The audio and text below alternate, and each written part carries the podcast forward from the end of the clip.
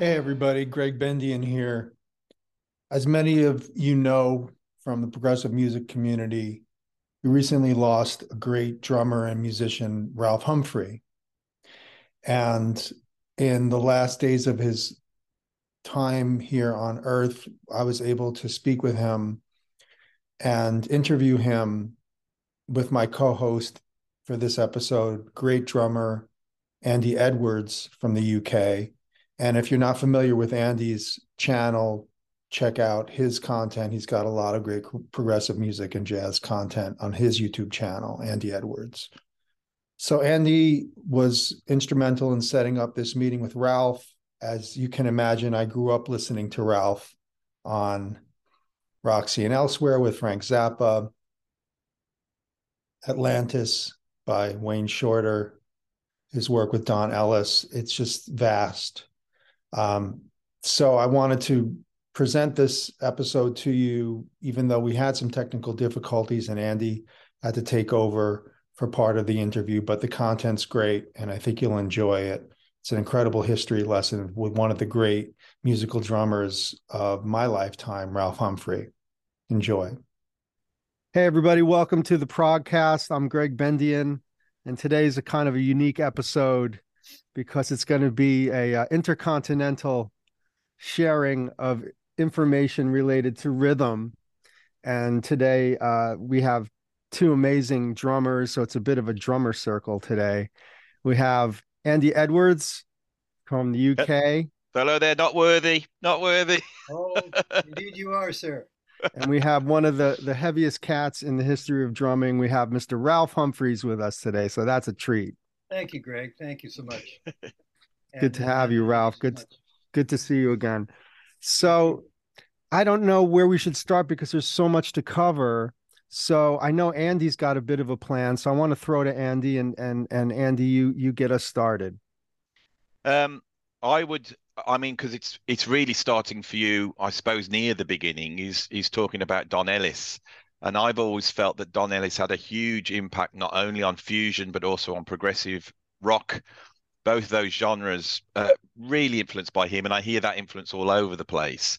Um, and obviously you're in there right right after Electric Bath, right, which I think is the seminal album. Right. Um, in the background, I have got the George Russell album, Aesthetics, which I think is nineteen sixty-two, which features Don Ellis right in the center of that sort of avant-garde experimental jazz. And I think he was so important in bringing those influences through into rock music, really. So, um, and, and also uh, the drummer before you, Steve Bohannon, I, I would love for you to tell us about him, because yes, he's almost disappeared off people's radar, I think. So, um, can you tell us all about that time and you getting sure. into that? And Sure. Well, I, I was introduced to Don Ellis uh, at the time that first record came out in nineteen sixty-five, live at Monterey, with Steve Bohannon on it. Uh, I was in uh, going to college, San Jose State in California, and uh, our, uh, our jazz band leader brought the album in one day to play for us. And uh, we were all astounded, of course. And, uh, and, uh, This is when I was got introduced to Steve Bohannon, uh, who was also a fine B three player. So he was not only a drummer, but a great keyboard player.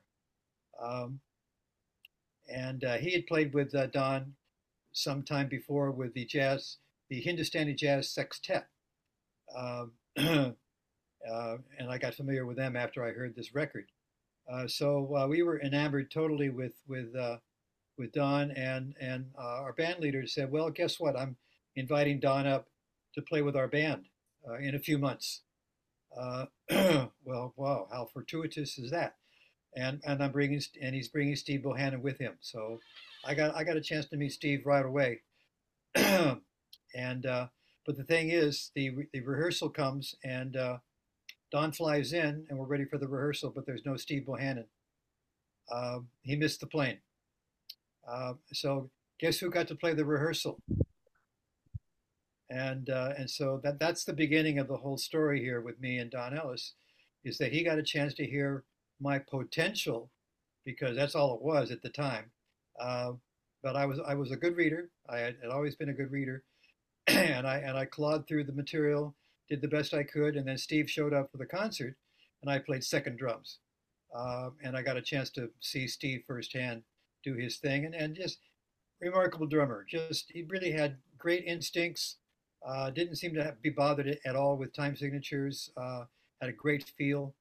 Um, the unfortunate thing, of course, is that Steve was killed in a car crash at age twenty-one. Uh, and so he never really had a career after that, and uh, it's it's a shame. Uh, but nevertheless, uh, Steve was going to join the services at the NORAD band in uh, in Denver to serve out his uh, his duties. Uh, so he was leaving the band anyhow, and uh, and and this was me in nineteen sixty-eight. Uh, well, actually, nineteen sixty-seven. Uh, when I, I got a call out of nowhere from Don Ellis. Uh, I'm living, of course, in Northern California in the Bay Area. And he says, look, you know, Steve is getting ready to leave the band. Um, and I'm looking for a drummer. Would you like to come down and audition? And I thought, wow, that's that's really amazing that after a few months, he's, he still remembered, you know, what I did with him. And uh, I thought, well, what do I have to lose? This, this is a great opportunity. And uh, I really didn't know what I was about to do, stay in the Bay Area. I was getting a teaching credential. I was probably going to do some teaching, play, the, play in the Bay Area with all the cats there. But I thought, well, hey, th this might be my, my foot in the door to go to Los Angeles. So uh, I did go. I did do the audition. And, uh, and it was uh, New Year's night, nineteen sixty-eight, in a packed club. It wasn't a rehearsal. I auditioned in front of an audience. In the Don Ellis band, my God, with those charts. I, I, I can't imagine more more of a hot seat than that. Um, and, you must, you must have was, been a good reader. Well, and the other thing was this: he didn't really prepare me with, with what I was going to play. He just called me up in the middle of the first set and and called up. I believe he called up New Nine, uh, which was one of the harder ones for me. Actually, I remember listening to it and trying to figure it out. Uh, and then there were a few more tunes after that, and then the set was over. And then Steve came back up and played the rest of the night. And and people were ecstatic about the band. It was a very popular band at the time, you know. Um, and so uh, Don invited me to his office after the gig and said, well, what do you think? And I was thinking, well, I, I, I did okay, but I, I don't, maybe I'm not ready. And he said, well, you know what, I, I think you are. I think I, I'd like to... Uh, to hire you for the band. So that was that was the beginning of that, and and it changed my entire career direction. You know, not enough is said about Don Ellis, and uh, I was wondering if you could tell us your thoughts on him as a musician, as a composer, as a as an instrumentalist. Well, all of those things, I think uh, he he excelled in. He he definitely had a great compositional skill. Uh, he was involved in a lot of different kind of music. He was studying with Hariharao uh, in Pasadena, California, a great tablaist and sitarist, uh, along with a lot of other musicians at the time: Tom Scott, Roger Kellaway, Joe Porcaro, uh, Emil Richards, myself. Uh, you know, we uh, me eventually, and uh, you know, he was learning about all the Indian techniques and whatnot. I don't know where he got this bug to do this. I'm not sure, um, but uh, you know, soon after that, you know, he formed the band, and uh, and then soon after that, he decided to go electronic. He had a four-valve trumpet, which allowed quarter tones, uh, and and you know, we wore we wore crazy uniforms, Nehru jackets and uh, and others. You know, so the band had definitely a look, uh, and and the one word I could probably use always was it was really exciting. Uh, even though it's at times it was kind of loose, because I always felt the band needed more rehearsal, because the, the music was hard, and and there were only a few of us that really took to heart what Don was trying to do. Everybody else was just reading the notes and not necessarily having a feel for what he was doing. Uh, so I think I, I credit the rhythm section for most of his bands for for understanding what he was trying to do. And, and really, really getting a grip on uh, controlling the band. Um, but yeah, it was it was uh, a thoroughly exciting time. And and you know, Don Don's trumpet playing, I, I think probably people have mixed feelings about his trumpet playing. uh, as a as a soloist. Uh, you know, I, it's unique.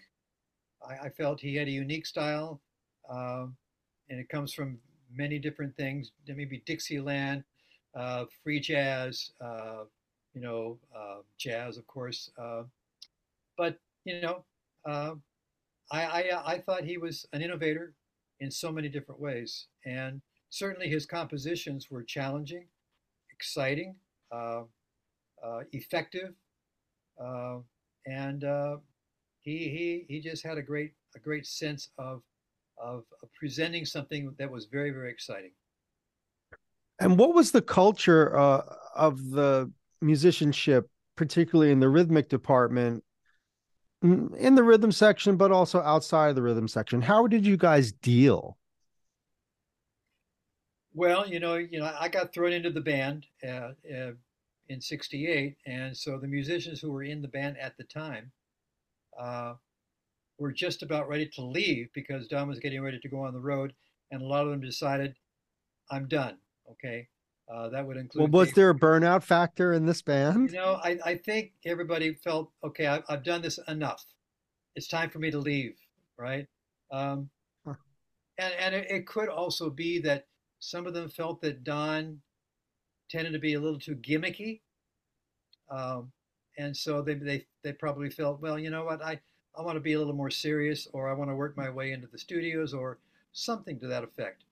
Uh, so there were a lot of great musicians who left at that time, and then others came in. Uh, uh, a young piano player by the name of Peter Robinson came in, mm-hmm. really a fine player, just seemed to have a knack for it. Uh, I saw him with Brand X, actually. Well, you saw a different Peter Robinson. You saw J. Peter Robinson. This oh. was uh, this was another Peter Robinson. There you go. Uh, uh, like a kid, you know, he was very, very young, maybe eighteen years old. Uh, the bass player at the time, uh, we had a couple different bass players. Some of them didn't work out so well. Um, Chino Valdez was the original congas in the band. He was phenomenal. He seemed to have a knack, Cuban guy, uh, for Don's music. And he was very, very strong. He got replaced by Lee Pastora. Um, and uh, the bass player that I ultimately liked playing with in the band was, his name was Dave McDaniel. He was really solid. Uh, a couple uh, other piano players came in and, and left. And, and we finally ended up with Milcho Leviev. And, and that's a story unto itself, you know, how he suddenly found his way to U- the United States, first of all, kind of kind of escaping from Bulgaria at the time because of the political scene that was there. And and Don actually was the one that got him over. Uh, and uh, I just remember us rehearsing, and Milcho walks into the room and sits down and starts to play, and, and we were all dumbfounded with what he could do. You know, uh, talk about a Bulgarian who knew M- Bulgarian music, and was a fine classical pianist as well. Uh, quite an addition to the band, I got to say. Do you think this accusation of gimmickry, which I've read a few times with um, Don Ellis, um, do you think it was actually the a reaction in him against the avant-garde? Because he seems to, he he went through that free jazz experiment, highly experimental. Yes. And I, I feel that he picked up the key, some key features from Indian music, from avant-garde with the electronic music, uh, modal improvisation, microtones, and odd time signatures, right. And I think it, it's a work. It's it's it's a brilliant uh, with Electric Bath, a, a brilliant idea to then fuse that with rock music. Um, and I think, don't you feel like that's the problem with jazz? Is the way anybody who tries to make it make it accessible. And not, in other words, that means reaching younger people, still making heavy music, but reaching young, younger people, gets right. accused of gimmickry, which, of course, Miles did with Bitches Brew at the same around the same period of time. Absolutely. I mean, we, we would play high schools and colleges, so our audience was mostly young, you know, and uh, and they were enthralled. They just they liked the excitement of everything, and uh, and and the band really put on a great show. Don would always put on a great show. He, he Don Don had a heart condition. Uh, I don't know how long he had it, but I, I, I always feel like he was almost over energetic. Uh, he would he would get very, very animated conducting the band, Uh, he would get almost act like a kid, just get really, really excited. Um, and so maybe it was just part of his, his nature, but, but I think po- possibly it contributed to the fact that his heart was working really, really hard all those years, and mm. it finally, it finally uh, gave out on him, you know. Uh, but uh, but he, he was able to uh, a- energize the band and the audience every time he played. So here's a question I'd like to ask you, uh, Ralph. Um, did you play on the soundtrack to the French Connection film? I did. Because I've searched to try and find a credit list for that. Uh, oh, Don, oh, Ma- Don oh. made an album later, didn't he, called Connection? And I know, but you did definitely play on the soundtrack for that. Right, right. Oh, that's incredible. That's, that's... Well, both French Connections, actually. Oh, yeah. Yeah. But the second French Connection is is different. It's it's more orchestral in nature. Uh, but yeah, I was I was involved in both of those.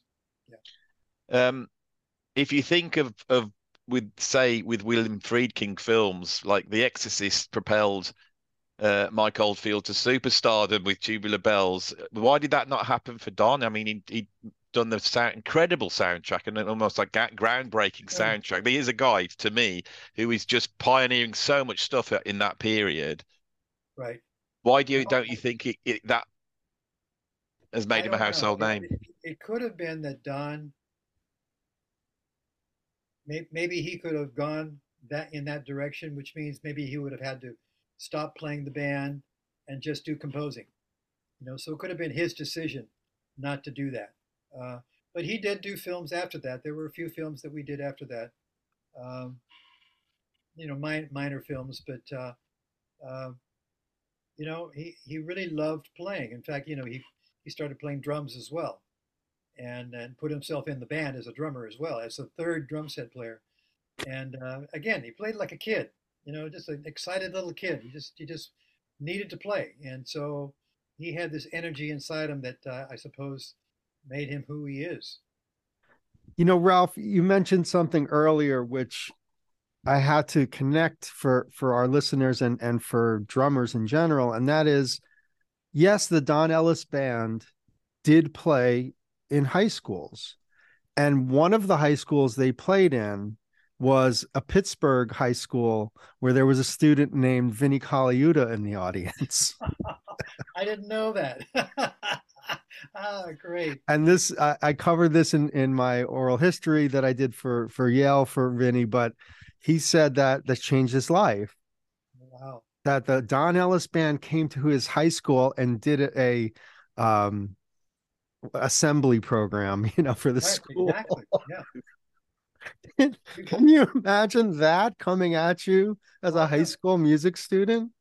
And Don, and, and Don would actually, because he wanted people to know what we were doing, we would do little little clinics in the afternoon for high schools and colleges, for those who were interested, uh, and, and talk about and demonstrate what we were doing. And uh, I thought that was really cool, you know? Absolutely. I, I think that's a huge part of it. You can't complain that people have no idea what you're doing if you can't present to them in some feasible way, uh, ground floor entry to, to the exactly. lobby of what you're doing, you know. Exactly. Yeah. The on ramp. Well, I, I, I must say, Ralph, it's it's it's I'm I'm so pleased you mentioned Roger Kellaway earlier, because if you're very eagle-eyed, and I put it there, not knowing whether it would have any connection to this, but behind me is a is a Roger Kellaway album called Spirit Feel. It was recorded oh. in nineteen sixty-seven, and uh, again, that was one of my dad's recordings. Uh, albums. And when I started drumming, I pulled that out, and it was an education, because on the back of that album, Roger Kellaway's explained the time signatures divisions. It's like going to college. And later on then, when I heard Frank Zappa and and the Mahavishnu Orchestra, and then eventually Don Ellis, I had a key because of that Roger Kellaway album. So the educational parts, it that it's it, it came out of that album. And it's the same thing with Electric Bath. They they, they there was a lot of promotion and marketing around about the time signatures with the explanations in that, you know, Don would actually have the divisions as titles, wouldn't he? yeah, uh, no, I know. Yeah. So uh, I, I, I think, uh, you know, the, the service to music and to musicians and drummers was, was uh, you know, an incredible uh, thing. Uh, and I think, you know, just the, the naturalization, the, the uh, demystification of rhythm, which is essentially arithmetic. I mean, let's face it. It's not yeah, yeah. rocket science, right. as many people think, like, oh, we're in nineteen now. Yeah, but there's groups of threes and twos and twos and threes, and and yeah. you'll you'll find the clave. And and once we get you in on that level, try to, you know, you see Indian guys doing this all the time, just trying to keep track of where everything That's is. Right. That's right. And once you're listening in on that level, I think the the enjoyment does increase. Yeah, you know, I I I tend to I talk a lot to my students about, you know, the metric system and the uh, the uh, the uh, linear system, you know, uh, which is about grouping. And I said, yeah, you know, nineteen sixteen, you know, where, where's the beat? Well, you know, you, you may not be able to find it because it's not there, because it's all about subdivisions. And so you need to find out where the main subdivision points are in the cycle and then hang on to that, you know. That's really funny that you mentioned nineteen sixteen, because this year I'm I'm doing uh, the fiftieth anniversary of Birds of Fire shows with Mahavishnu Project. Oh, wow. And and we have uh, been playing Celestial Terrestrial Commuters a lot.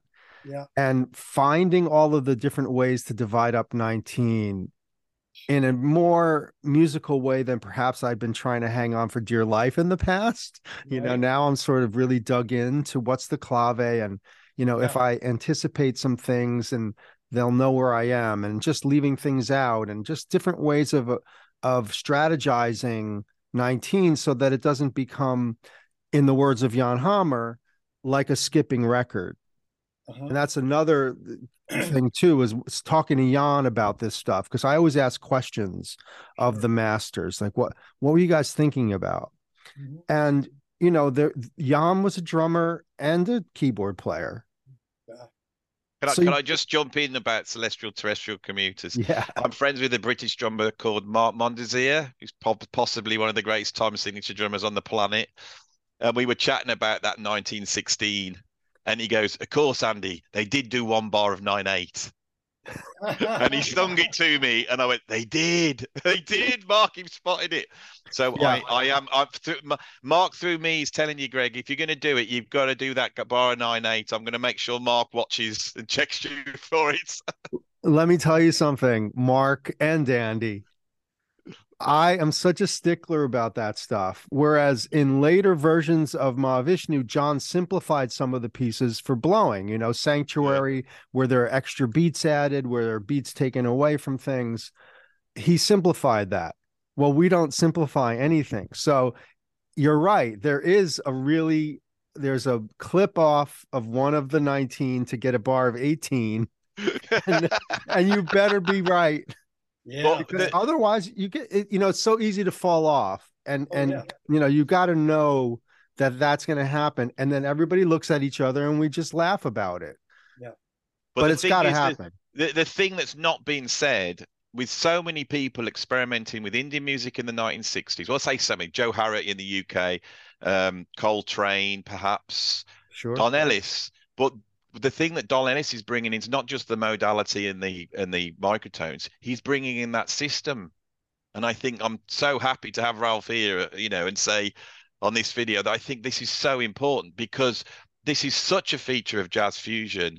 You know, here we are talking about the Mahavishnu Orchestra as though they get the credit for nineteen, but actually the work's already been done, and, and actually been done sixty-seven, sixty-eight, yeah, before yeah. anyone's even got their head round fusion. It's right. it, you know, it's an incredible, yeah, incredible thing. Um, have you got any, because you played with Frank Zappa, Ralph? Have you got any um, sort of observations of how what Don did transferred through to what Frank was doing? That's a good question, and I really don't know if Frank was aware of Don. Um, I, I always felt that Frank, everything Frank did, came out of Frank.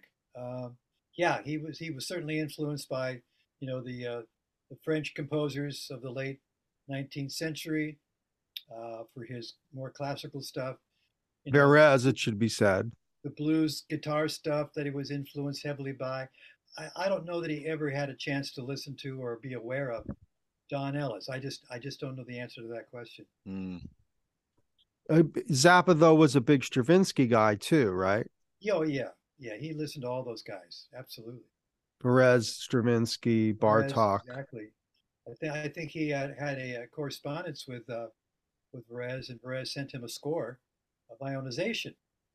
And, you know, I'm sure Frank sculled over that, and uh, and it developed his style, you know, part, part, part of his style. It's so interesting. Fra- Frank is such an interesting figure. I'd love to know anything about how you guys rehearsed that music, and, you know, you and Chester together, or anything you want to tell us about how you put it together. Where, where Don's band didn't do enough rehearsal, Frank's band did a lot of rehearsal. how, how did you get the gig? Before before we go there, how did you get the gig? How did you know? Because obviously you were with Don for a number of years. Right. You know, you then you do the you do the Soaring album, which is my favorite Don Ellis album. Uh-huh. Incredible. You you and I was saying to Greg, you know, you you're the drummer on Whiplash. You're the original Whiplash drummer.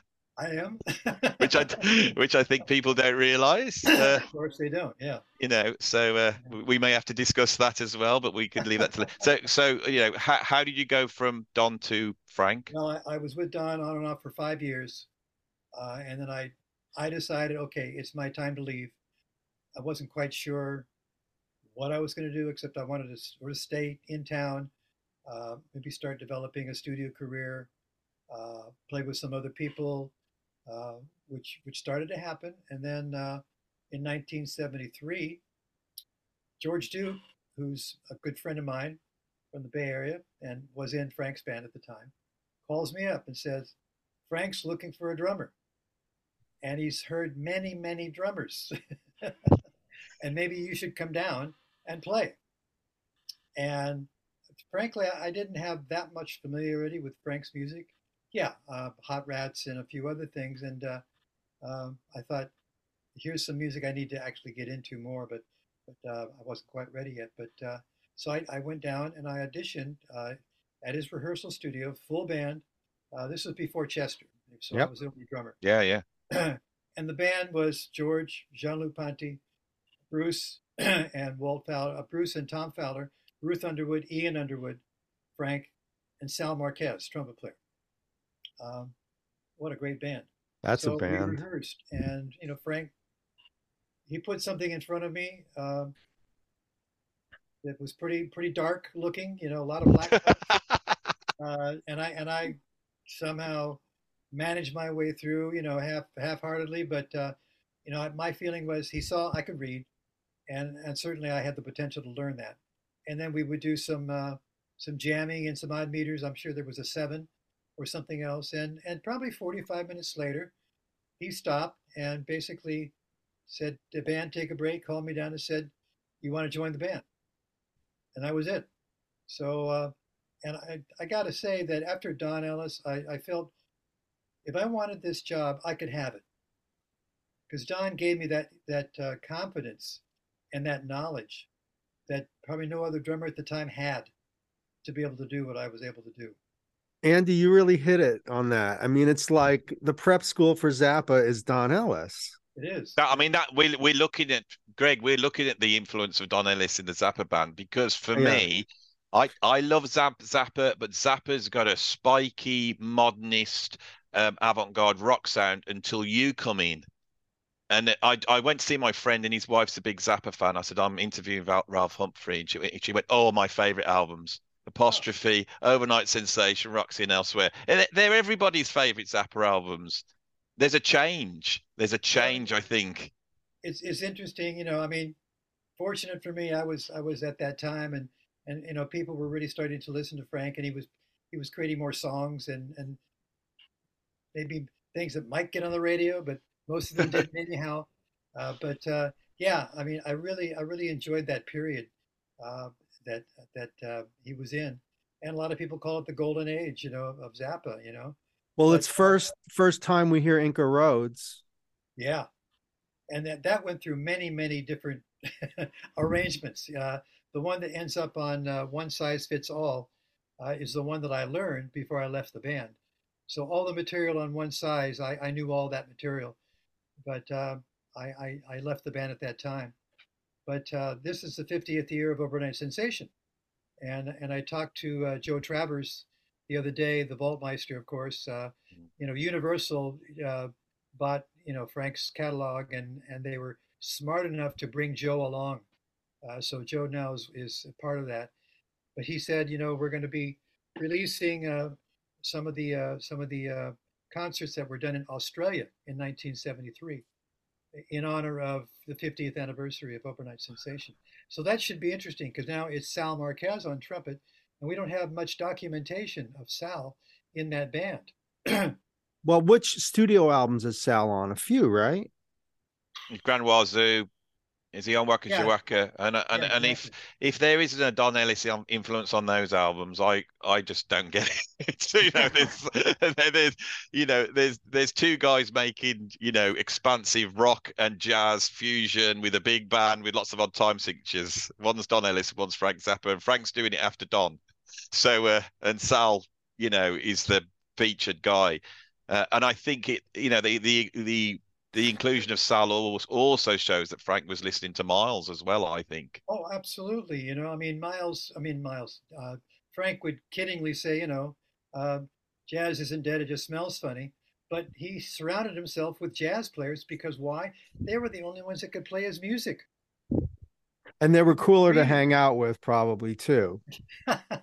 They were more fun oh, yeah. to be around for Frank. Yeah, yeah. And of course, George was a huge influence. Uh, And, and, you know, Frank was a big influence on George as well. It got George to sing in the band. Uh, and uh, George did just a, such a fantastic job with that. Um, you know, and, and, you know, my experience in the band before Chester uh, was I, I really, really, I was having a ball playing that music, learning that music, playing it as well as I possibly could. Uh, for me, Frank was, I was in his band. I was a sideman.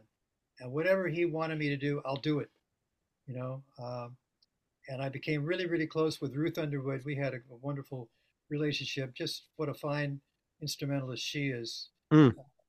And, uh, you know, then Ian left the Integral, band. Integral to Frank's work at that time, Ruth yeah, Underwood. Totally. Absolutely, yeah. And an utter virtuoso. Also, you know, I mean, you when you look at interviews uh, with Ed Mann, and he's the respect he's got for Ruth, you can see that she was something else, she, wasn't she? She was a prodigy at age six on the piano, so she had it from a long time ago. But a huge influence on percussionists, because you know when we were hearing bands that had tuned percussion, and I'm in a percussion ensemble in high school, or I'm in concert band, right, and I yeah. hear I hear my music of my moment. Yeah, Gentle Giant, including, you know, marimba, including vibraphone, Th yeah. these kinds of things. I, I just wanted to say, you know, were were huge for me because it meant that the percussion world wasn't just in the orchestra; it right. was now in bands, and you had right. guys like Jamie Muir playing sheet metal and all sorts of found objects and King Crimson. So. It was a that's a glor and that's also like seventy-two. So it's that period is is remarkable. Uh, Guilherme Franco with Keith Jarrett and, and all the different percussion things that he was doing, and right, Armin right. Halborian. You know, when we right. think about that's a golden age too for percussion, the art ensemble. Yeah, yeah, yeah. What Don Oom did with uh, Weather Report, you know, and, and you know the sounds he was getting, you know, just really, and Ayrton as well. You know, Ayrton, yeah, yeah, and he's coming through Miles. Coming through Miles, that's right. Yeah, so you many know. guys came through Miles, you know, and uh, what a what a conduit that was, huh? Just amazing. And Wait, then, so, each... so, sorry, so I'm, I'm going to ask your question because I felt rude jumping into it. But earlier, you were going to say what was a what what was a, a rehearsal like? So if you're if you're learning a track, say like "Don't Eat the Yellow Snow." Okay. Is that coming in as one piece? Has he got it all charted, or are you so, working? You know, yeah, Saint Alfonso's, all yeah. that. So he it would be events finally put together. So we would record, we rehearse an event at a time, and you know, people would be writing notes down that Frank would be dictating, I, I had a tape recorder rolling for the rehearsal. So I'd go home at night and listen to that tape and remember everything that we did, because I, I wasn't writing anything down. I was, I was learning it this way. I wanted to learn it this way. Wow. I didn't, I didn't need to write it uh, because I'm, I'm a very melodic guy, too. I played clarinet for a number of years. And so to me, melody, I related to the melody, and that would tell me what the rhythm was. If sure. I could sing the melody and relate to the melody, I knew what the rhythm was. But other people were having to write things out. Excuse me. So we would come to the rehearsal the next day and go over, you know, what we had rehearsed the, the, the previous day, and Frank would expect everybody to have their parts together. and uh, and in fact, they did, you know. And so then he would say, okay, let's let's let's do the next event. I'm putting this thing together. And eventually, after five days, you know, we'd have something like Saint Alfonso's or Inca Rose or whatever we were work, working on as a piece of music. And uh, and then we would rehearse the heck out of it. And then Frank would change it. You know, he was constantly messing with it, you know. Well, let's do this here instead, and then let's do this here instead. And then I have these hand signals, which could change everything on a dime. And we would insert a, a little element in the middle of something. Uh, and so we had we had to learn quite a few things that uh, we, and it meant that we had to keep our eye on Frank at all times, because you never knew what he was about to do. Can you so tell us a little? Were intense, uh, but by the end of, of the rehearsal time, we knew the music, it was memorized, and we were ready to go. Did you keep your cheat sheets? No. no. I don't know that I had many, actually. Like I said, I, I decided to learn the music just by listening to it. And, uh, and uh, you know, re obviously recording it so I could play it back and listen to it and, and uh, recall what it was. And uh, so to this day, I mean, I, you know, I, I, re I, re I retain music pretty well. I don't retain much of anything else, but I really do retain music. Good yeah. auditory memory. Uh, yes, yeah, exactly. So well, this is this this is really interesting, because I, I I interviewed Narada Michael Walden um, last year, and I asked him the same question. I said, "When you joined the Mahavishnu Orchestra, did you have charts?" And he went, "There ain't no charts at that level." Yeah, right. And it's right. it's and I think, you know, yeah, you may work on your reading, make sure you can nail this, but the these this was. The, the forefront of what was going on, wasn't it? So I suppose Frank maybe not didn't quite know where he was going with it, and needed musicians that could, that are malleable perhaps, and could. Uh, well, yeah. And you know, Ralph, you're so involved with education, so I know that you see different types of learning of music, and and it's interesting, right? So yeah. I just find it now so few kids want to learn to read, because they're able to make music so naturally, so organically, even, you know, including the computer, but just that musicality comes through, and to place the value of, of, of sight reading on top of that yeah. seems in some ways less and less relevant. Am, am I wrong there? Uh, no, I, I think, uh, you know, I, I think a lot of people do have that attitude that uh, reading is not as important as it used to be because of how, how we learn now, you know, uh, but, you know, part of it is just, you know, being lazy and not learning how to read, you know, because it could serve you well at some point. You know, I mean, if you're if you're looking at uh, doing a, a a musical, you know, being being in a pit band, you better know how to read. You know, um, if you're if you're playing in a, in a concert band or a concert orchestra, you need to know how to read. You know, and then if you're going to play with Frank Zappa, you better know how to read. You know. What was the most challenging Zappa piece for you? Oh, gosh. I guess it would depend. Uh, some of the faster stuff, for sure. Uh, that Seven thing in Inca Roads? Uh, and, and yes, that, and also uh, Redunzel, the real fast three four. Mm. I mean, it was burning, you know? Um, but, you know, in terms of the some of the reading stuff, uh, the most difficult thing I think maybe we had learned was something called the, the bebop tango, you know, yeah. uh, which is a kind of a precursor to the black page, you know, in terms of its blackness. Um, but it wasn't a drum solo. It was a, it was an ensemble piece. But uh, you know, uh, Frank Frank would uh, take the liberty to to change tempos on us a lot of times and play things almost faster than we could actually play. Uh, so he was constantly challenging the band on the bandstand uh, to do what he wanted us to do. Uh, you know, for me, okay, go go for it. You know, I, I hope that we hang in there, and you know, almost always we did. But I love this ethic of spontaneity in Frank's work. There's this exactitude, and then there's this complete wildness. That's right. Exactly. Yeah. Yeah. He he knew how to put on a show. You know, he really did. What was uh, John Ponte's input in that band? What was his input? Yeah. Uh, he, he, not much. I, I think uh, he was just one of the instrumentalists that uh, just played so well and, and added a, a great thing to, to Frank's music. But Frank would dictate to Jean-Luc what he wanted him to do, and uh, Jean-Luc would just do it. You know, so, you know, I don't see that. I don't, I don't think it went the other way. Mm. Um, you know, it's, I'm, I'm glad you brought up Jean-Luc, because um, I know in conversations that I've had with Jean-Luc, he cites Frank as an inspiration for composition, right. You know, because I don't think Jean-Luc gets enough credit for his composing. He's quite a composer. I, I agree with you.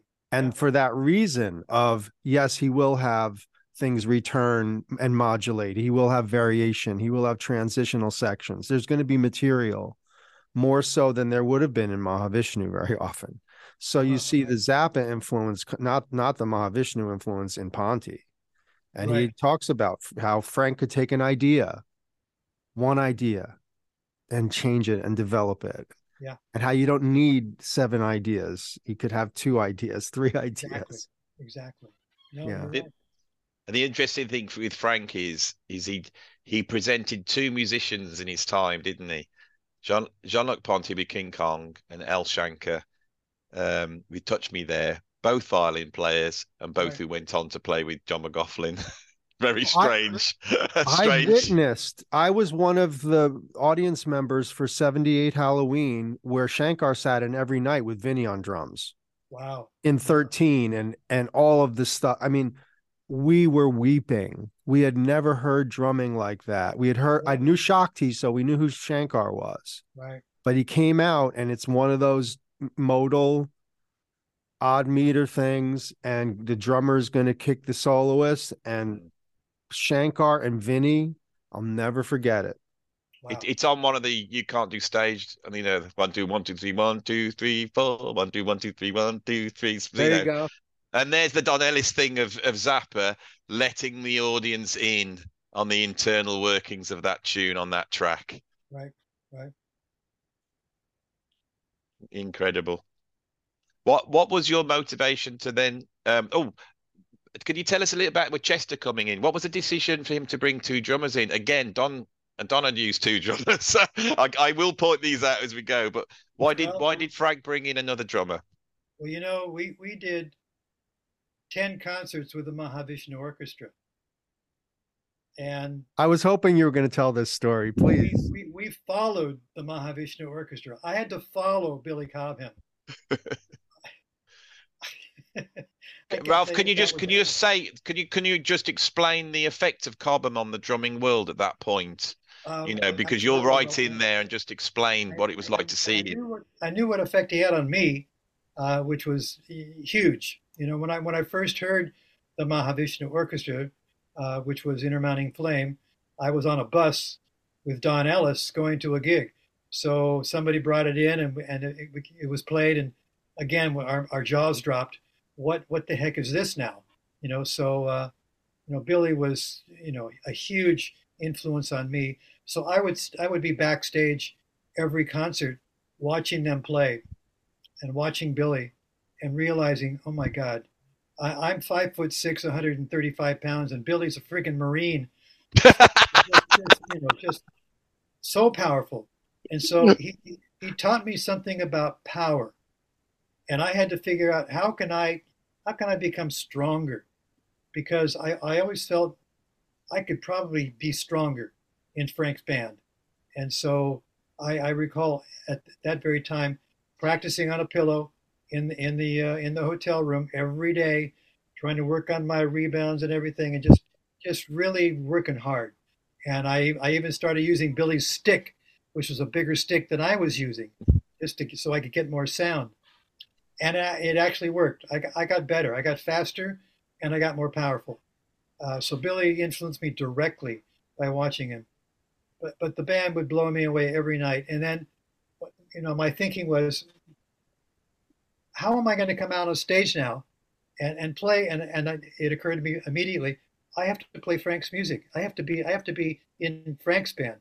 I got to forget about what I just saw with Mahavishnu. I, I can't compete. I'm not going to compete. And so I, that was a good lesson for me. Play what you know in this band. Be appreciated for what this band is doing, different than what that band is doing.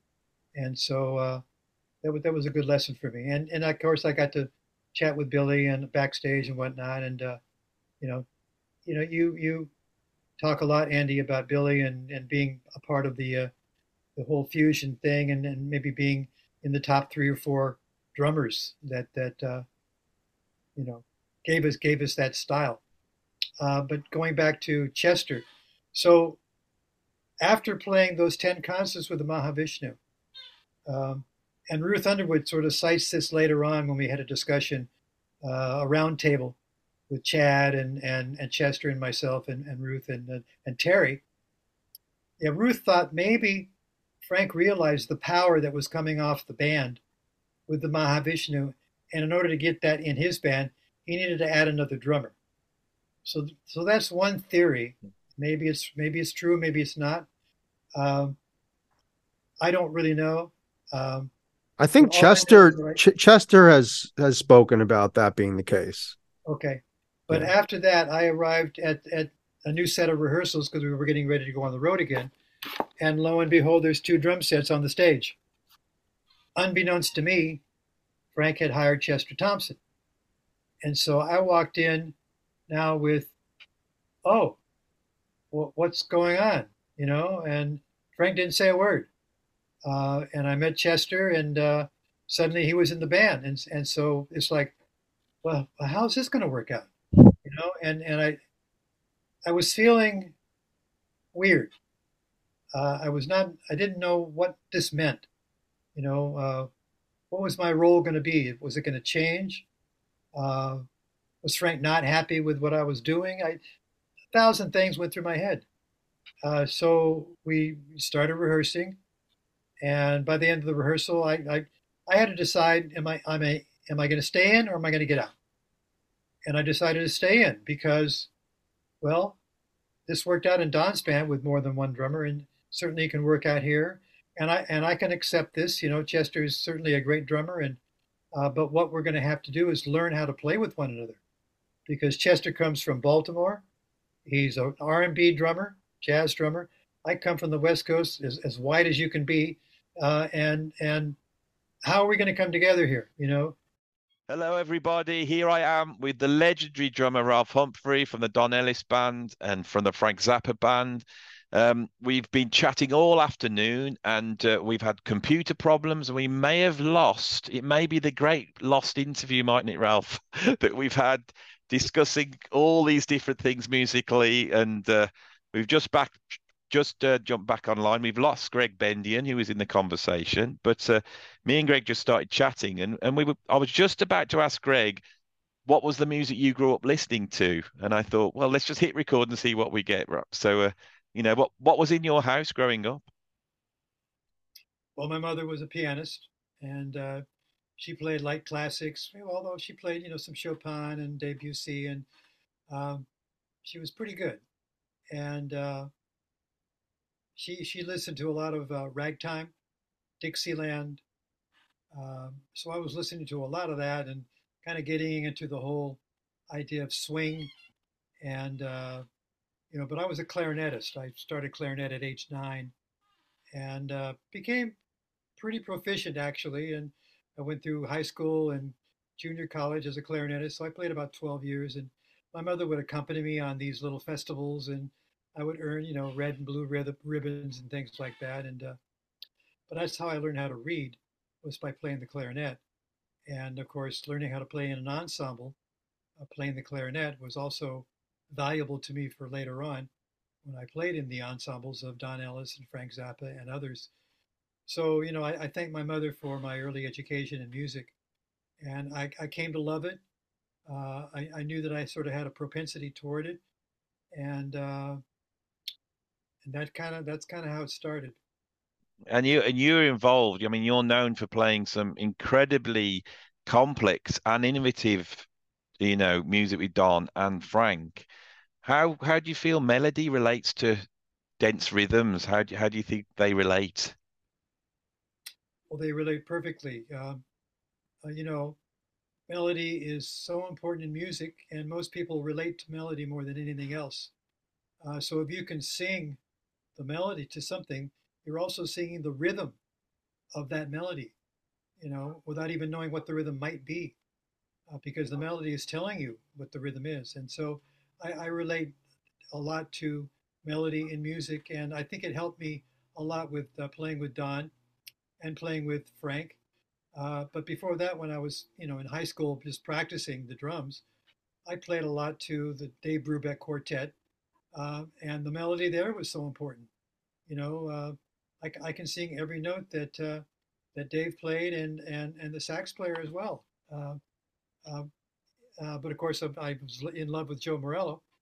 But uh, I, I kind of learned how to play in five in high school before I even know that it was going to turn out to be valuable later on in my career. Yeah, that's interesting. I mean, I I I I think Brubeck was, you know, he was the first pioneer of time signatures, wasn't he? And that was so important. And, and I've always felt there was a relationship between Brubeck and Don Ellis, and I've never been able to quite work out that, what that is. But this, what you've said about melody is very interesting, and because I'll show off with my students and I'll play, I'll play a ten over four, but I don't really know what a ten over four is. I just think of, I you know, the, the melody yeah. off, off Montana is my ten over four. You know, that is, exactly. that is, yeah. It's the melody exactly. that does it. It's it's the it's the sh it's the shape, you know, of, of the melody, the contour. Yeah. I feel is is is where rhythm is. It's a it's a really interesting thing. So that's that's very interesting. You started on clarinet. How how did you start on drums? How did how did drumming oh, coming no. about? That, that's interesting too. Uh, in high school, um, I guess I was always sort of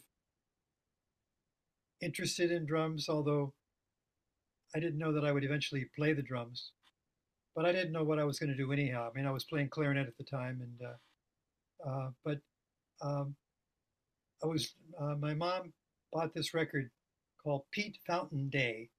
Pete Fountain's a great clarinetist, jazz sort of jazz clarinetist, um, and I was trying to play along with him, you know, learning about his licks and whatnot, because I was definitely interested in, in jazz and all that sort mm. of thing. But he had a drummer in his band, and his name was Jack Sperling. And Jack Sperling was a great session musician in Los Angeles. Um, but he happened to also play with Pete. And and so as I was lis listening to Pete, I was also beginning to listen to Jack and what he was doing, and it really turned me on.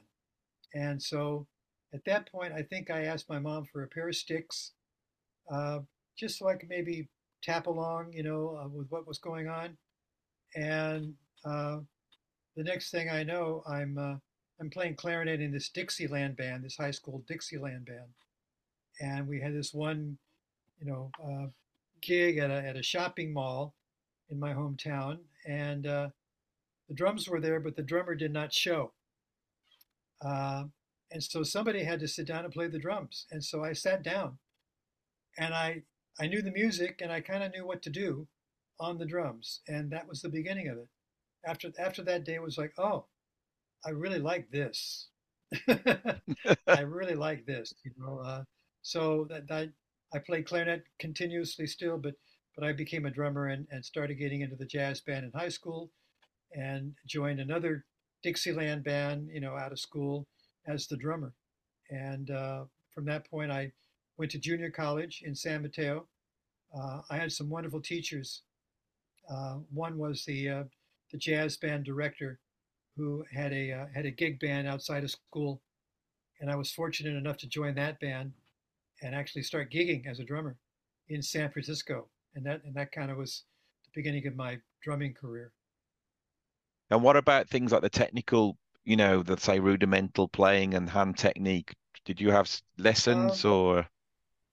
I, I uh, my high school teacher was a drummer, and he would show me some things, but I guess I was essentially self-taught.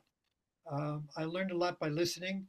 Um, my technique was okay, uh, but I, I didn't really get into technique till later. Um, and uh, learning learning about motion and, and, and whatnot, uh, which I teach to this very day. So yeah, te technically, technique lessons came a little bit later, but not that many lessons. I was really kind of self-taught. Yeah, same here. I mean, I my, I, I learned off of the records I listened to. I, I really yeah. did. Um, and uh, my dad, it, it, he he taught me how to do a jazz swing, and he would make me just play jazz swing.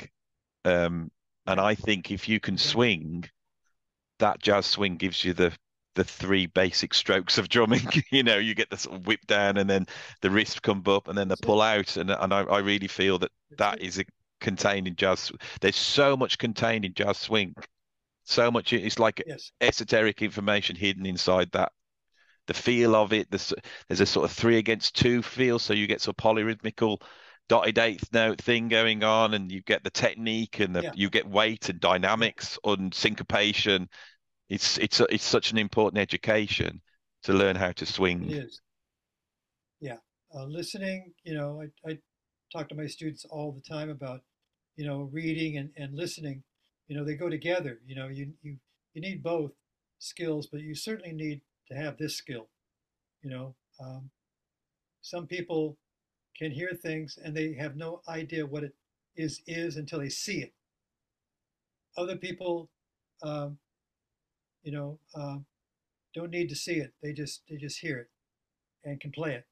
And uh, I don't know. I think that's a that's a gift that many of us have, that we can actually hear something and and actually play it back or sing it or whatever, um, and have a, a sort of a natural understanding of what it is. Uh, maybe we can't write it because, you know, maybe our skill there is not so good, but uh, fortunately for me, because I played clarinet, I really learned how to, how to read, and then playing percussion instruments later on in college uh, also helped me out a lot. And did you feel when you got the gig with the Don Ellis band, it was, it was, was it the reading, or obviously you've got a lot of understanding of sort of wind ensembles and orchestration as well, playing the clarinet. So uh, did you feel that was the thing that sort of Don spotted?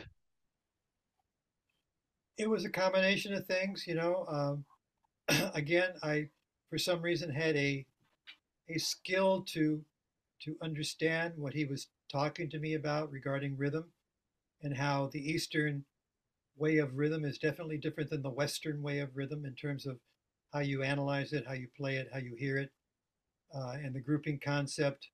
Uh, that was so enlightening, and, and I totally understood it. What I had to do was learn how to feel it, you know, understand the mechanics. I got, I got that. Then it was to, how do you get loose in this?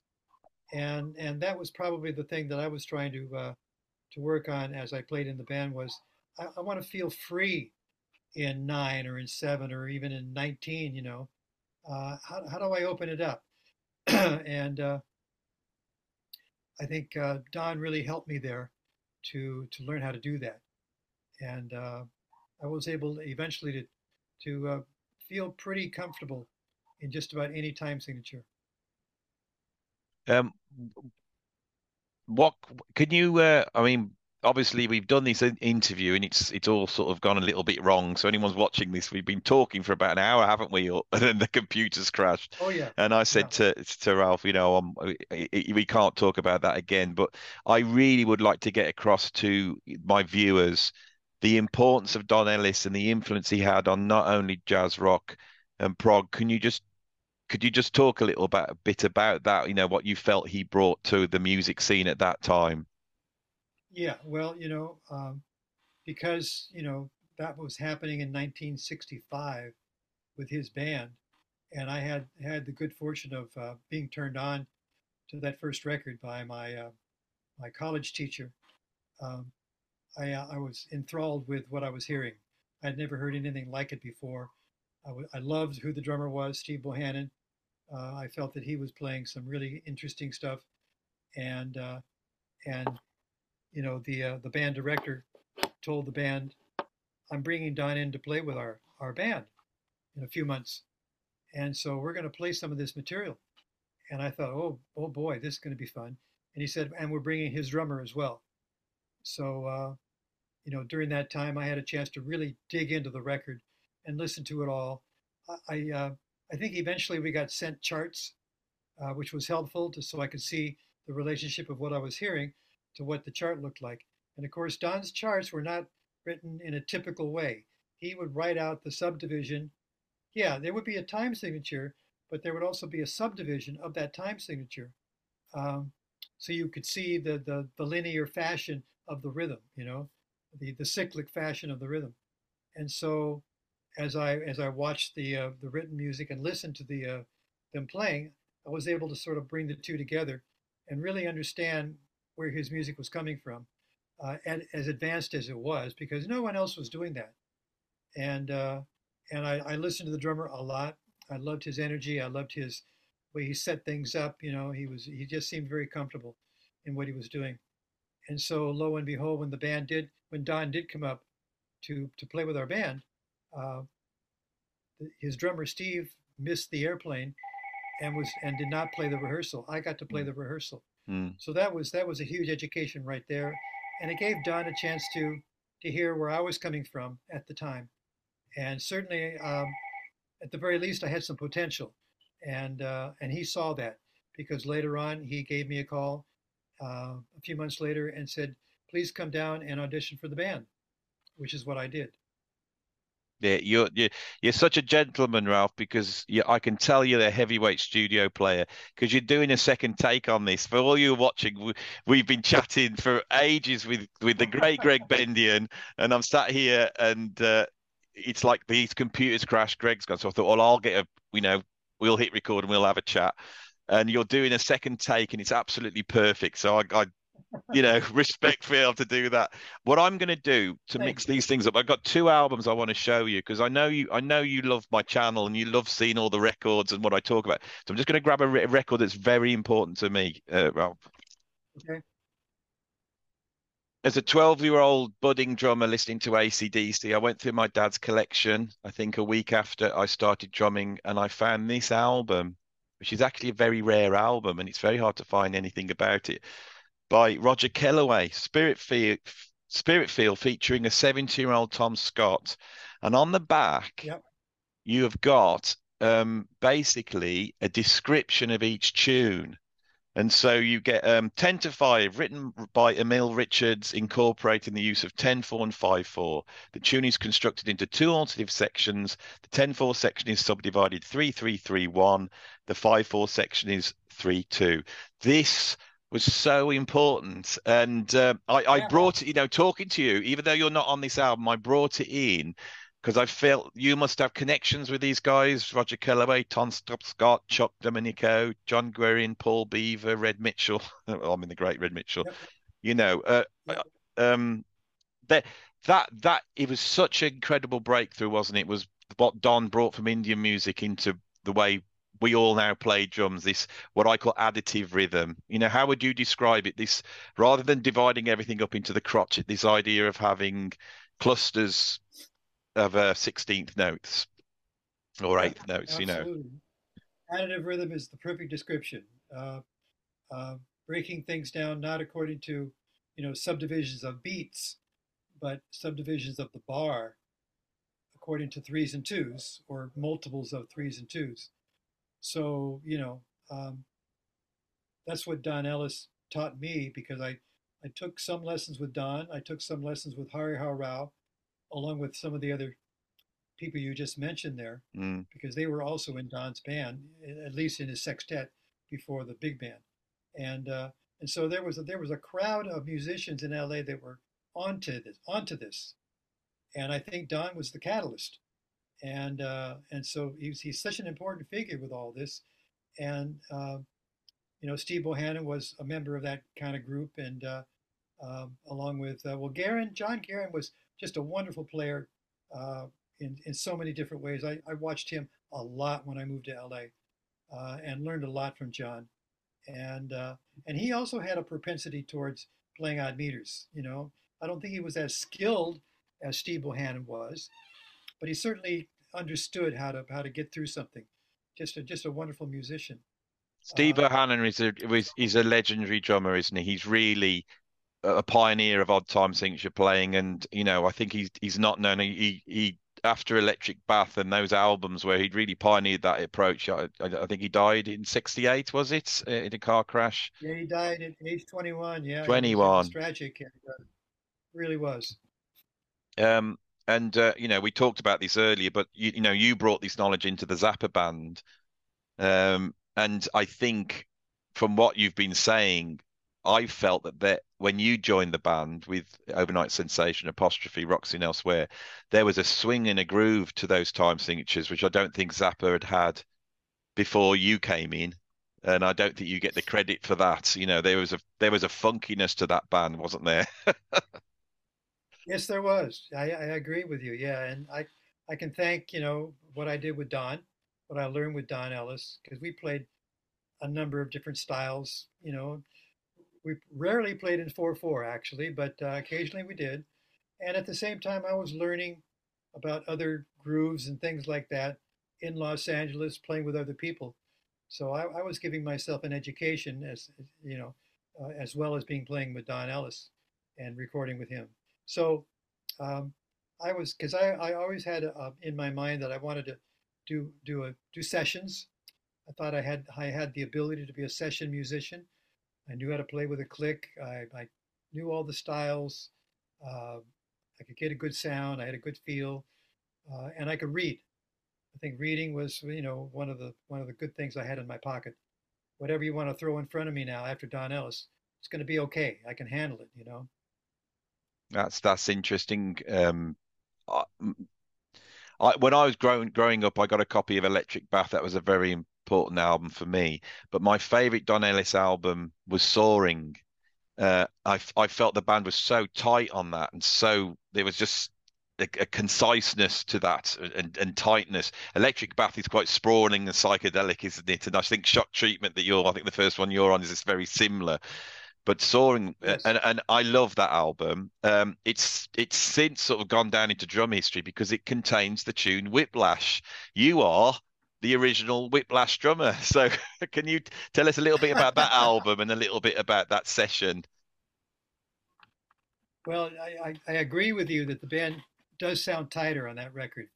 Um, I don't know why. I, you know, we probably rehearsed those tunes and uh, played them on the road before we recorded. So everybody was pretty familiar with the material. Uh, but yeah, that Whiplash is on that on that record, and uh, of course the uh, the ensuing movie featuring that song.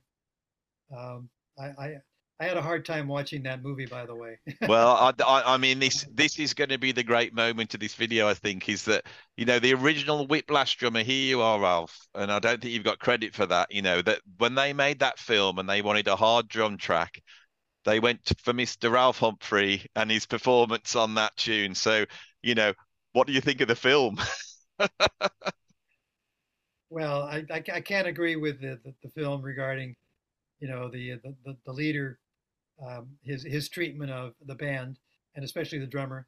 I mean, that's that's just not how you do things. So I, I, I was I was troubled with that, um, and uh, you know, Hank Levy, the composer of that that film. And are you still there? Yeah, I'm just having a little bit of problems there. Okay, good. Yeah, because, you know, uh, you can Hank, you can you can still hear me, can't you?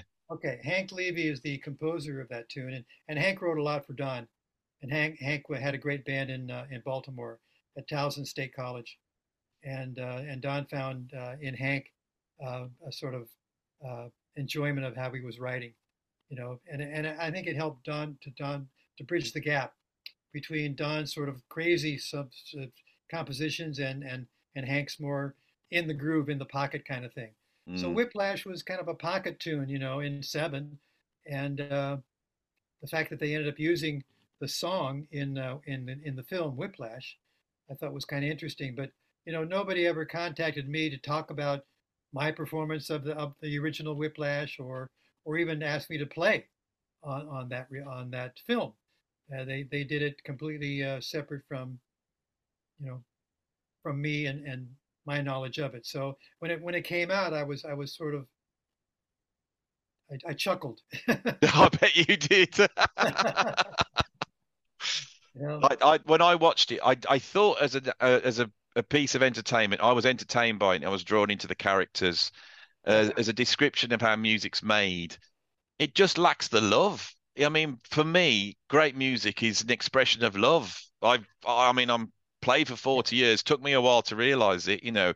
But you're you're with the musicians because you love them, and and and that's how you get performances out of people. I mean, you can, people can be harsh. I'm sure Frank Zappa was harsh with you, but it's a different type of harshness, isn't it? It's there's it's well, not. It was, yeah. I mean, I, I could handle Frank because I, I respected him so much for for his his compositions and what he wanted.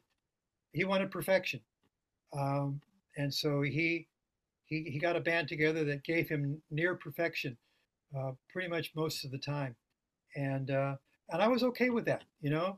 Um, And, you know, five five days a week rehearsals for three or four weeks before going on the road. That was that was the routine. And uh, and so, you know, by the time four weeks was up, we were ready to go. And and that's why the band came off so well, because it was so darn tight playing this really difficult music. But the, and, the, uh, those albums are the most accessible albums, and he doesn't compromise. It's it's also got another level of, of metric density from what he went before. The the compositions in, you know, mixed, you know, uh, um, the middle section of Montana, Saint Alfonso, you know, oh, yeah. um, bebop tango. Uh, these are incredible. But for many people, these are their favorite Zappa albums. That band was a magical band, wasn't it? Well, I, I thought it was. I really enjoyed myself, and I thought the personnel was was top notch. You know, I, I, I couldn't imagine playing with better players than George Duke and Jean-Luc and Ian and Ruth and the Fowler brothers, and you know, it was just amazing. He he, he brought something out of George Duke, didn't he? Because George Duke was he a heavy heavyweight jazz pianist, and Frank turned him into this pop star, songwriter, funky Parliament funkadelic, you know.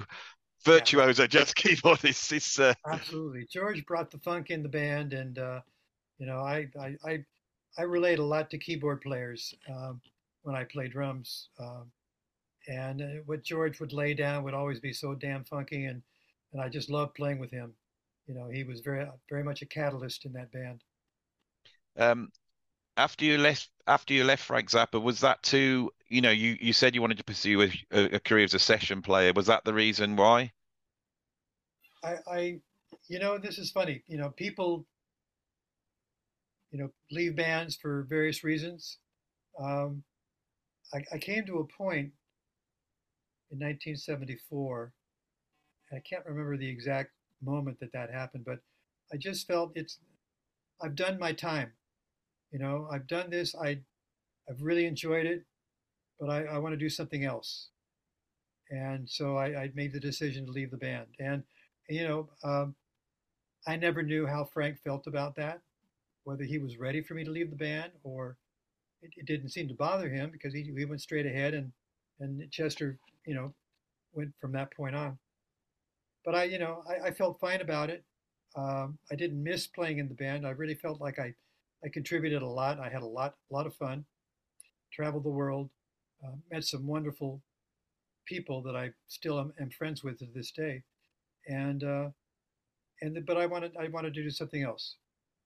Ralph, be before you split, man, thank you so much. I mean, this is just an honor to talk to you. But I have to ask you about one of my favorite recordings that you're on, and we just recently lost Wayne Shorter. Yeah, I was wondering if you could talk about the the uh, Atlantis sessions. Well, thank you. I. I Um, that was a special moment for me, I have to say. You know, you know, being in love with uh, Miles and Wayne and the whole sixty-three through sixty-eight band, with Tony and Herbie. I mean, I, I, I can't tell you how much I played those records and how much I love that band. Um, and uh, and then Wayne going to Weather Report and loving that band. Um, so. Um, Were you ever up for Weather Report? No, I guess that's the one band I wish I could have played with. That would have been Ralph.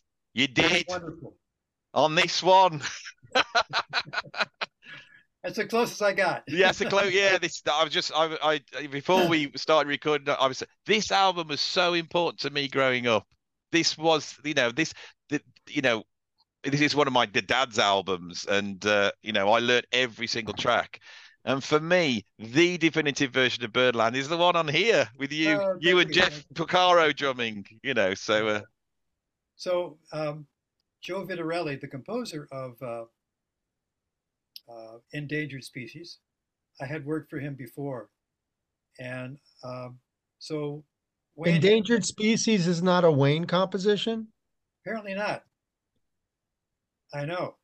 Uh, now maybe maybe there was collaboration. And maybe and maybe I'm wrong, but I, I, I think Joe got credit for the composing uh, of that tune. But it's such a Wayne tune. It's such a Wayne tune. Of course it is. I know.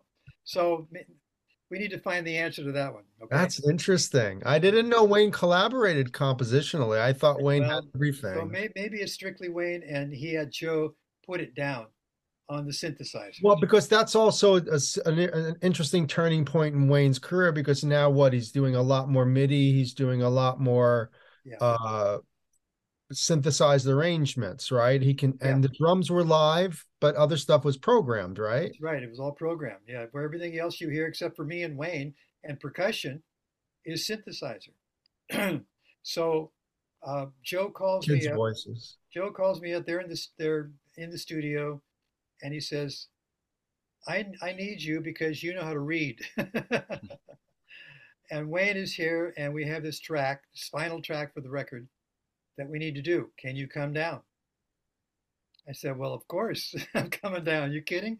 Uh, so I did. And, uh, you know, the chart was printed out. It must have been eight, nine pages long. Uh, so I stretched it out in front of the drums. I got the drums there. Um, I listened to it down. I, I looked at it. And Wayne is in the in the control room, not saying a word. Um, he's letting me just sort of grok it, you know. And uh, and so I, I kind of in my head kind of see thought about it and what I wanted to do. So I I moved a China Boy to my left side because I wanted to do something this way, not that way.